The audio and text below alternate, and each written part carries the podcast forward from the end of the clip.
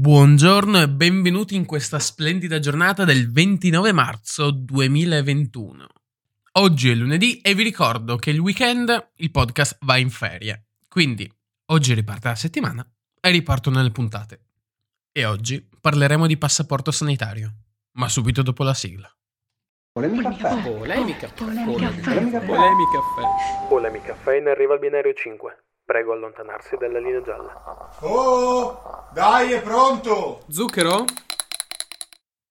Thierry Breton, commissario per il mercato interno dell'Unione Europea, ha annunciato ieri a Parigi il passaporto sanitario. Ha dato qualche informazione in più, quindi eh, che informazioni conterrà, a cosa effettivamente servirà. E quindi andiamo un attimo a vedere. Premessa, cos'è il passaporto sanitario? Era da un po' che se ne parlava. Era un docu- sarebbe un documento uh, digitale, ma che in realtà naturalmente può essere anche stampato, che conterrà delle determinate informazioni riguardo uh, soprattutto al Covid. Infatti, vabbè, al di là delle generalità, infatti dirà questo passaporto a- alle autorità che richiederanno durante un vostro viaggio, per esempio, non so, quando accedete all'aeroporto, quando dovete partecipare a manifestazioni pubbliche o concerti, um, insomma, questi tipi di eventi per cui um, è necessario che voi siate vaccinati. Allo stesso tempo, um, questo, diciamo, uh, passaporto, sì, uh, questa è una sorta di carta d'identità, dirà se siete stati o meno vaccinati, se avete avuto o meno il Covid, se avete o meno i, um, gli anticorpi che avete quindi sviluppato, ah, che tipo di vaccino avete fatto. Quindi tutta questa serie di informazioni che dal quindici giugno ha segnalato come data saranno um, disponibili da scaricare tramite naturalmente il, i siti del governo dei vari paesi. Um, Perché ha detto la data quindici giugno?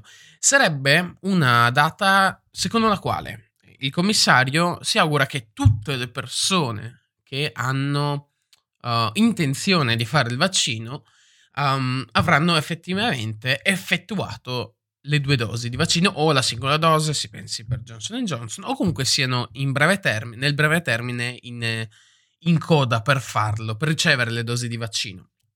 Quindi è anche un incentivo alla campagna vaccinale.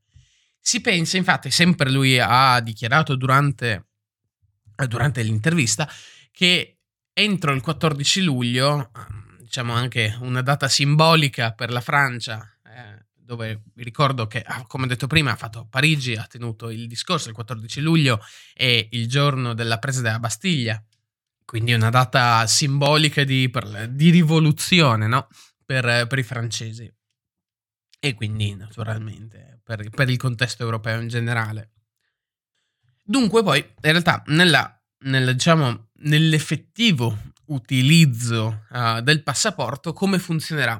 Um, sarà un Q R code che permetterà di uh, accelerare tutti i tempi di attesa. Ad esempio una persona che ha il passaporto digitale basterà mostrare alle autorità competenti per poter sapere subito essenzialmente se può fare o non fare una de- determinata cosa.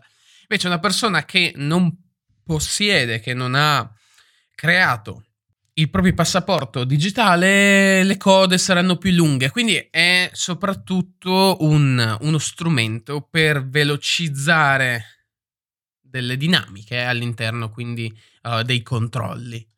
Ecco, io penso sia una figata.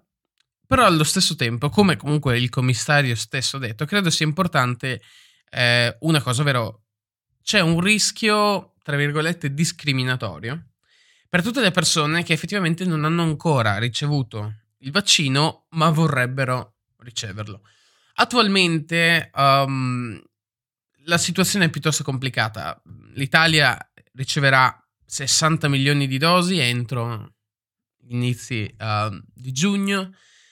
Quindi si, presu- si pensa, cioè, perché naturalmente con- abbiamo già visto che ci sono stati diversi ritardi, um, riduzioni delle quantità di dosi in passato, quindi è un numero purtroppo aleatorio, non è nulla di certo, ma sicuramente è un numero che potrebbe dare una sicurezza maggiore per quanto riguarda uh, la campagna vaccinale. E diciamo che questi numeri fanno uh, tranquillizzare, in quanto finalmente anche noi giovani potremmo, diciamo, rientrare all'interno delle categorie prossime al vaccino. Naturalmente si parla già, credo, di maggio, giugno, non penso ad aprile purtroppo, però si inizia già a intravedere un po' di luce in fondo al tunnel, ecco. E dato che è da ormai un mese che ogni volta che mi lamento di qualsiasi cosa stia accadendo dico ho bisogno di viaggiare, vi prego, ho bisogno di fare questo vaccino, voglio farmi il Cammino di Santiago quest'estate, vi prego, vi prego, voglio andare in giro, non ce la faccio più. No, comunque, in base a ciò, comunque, sempre riguardo alla campagna vaccinale, vorrei segnalare il um, governatore della Campania, De Luca, che ha annunciato di aver prenotato preventivamente delle dosi di vaccino Sputnik. Che vuol dire? Vuol dire che le prenotate e le comprerà eventualmente effettivamente nel caso um, l'EMA dia il via al... Um, alla sicurezza del vaccino Sputnik. Diciamo che è un po' un... controversa questa azione da parte del governatore campano. Infatti lo stesso compagno di partito, Stefano Bonaccini, l'ha un po', diciamo, insultato per dire, cioè, scusa, fra, è da un botto di tempo che diciamo non diamo alle regioni um, l'autonomia di prenotare dei vaccini, perché sennò ognuno fa un po' come cazzo vuole. Se lo inizi a fare anche tu, inizia la sfida infinita. Quindi speriamo che la faida si risolva, che De Luca torni indietro sui suoi passi e basta. Io posso solo sperare che pian piano si esca da questa infinita pandemia. Detto ciò, la puntata di Polemicafè di oggi è conclusa. Io, come al solito, vi invito a scrivermi nei link in descrizione. Io vi auguro soprattutto una splendida giornata e mi raccomando, non incazzatevi troppo.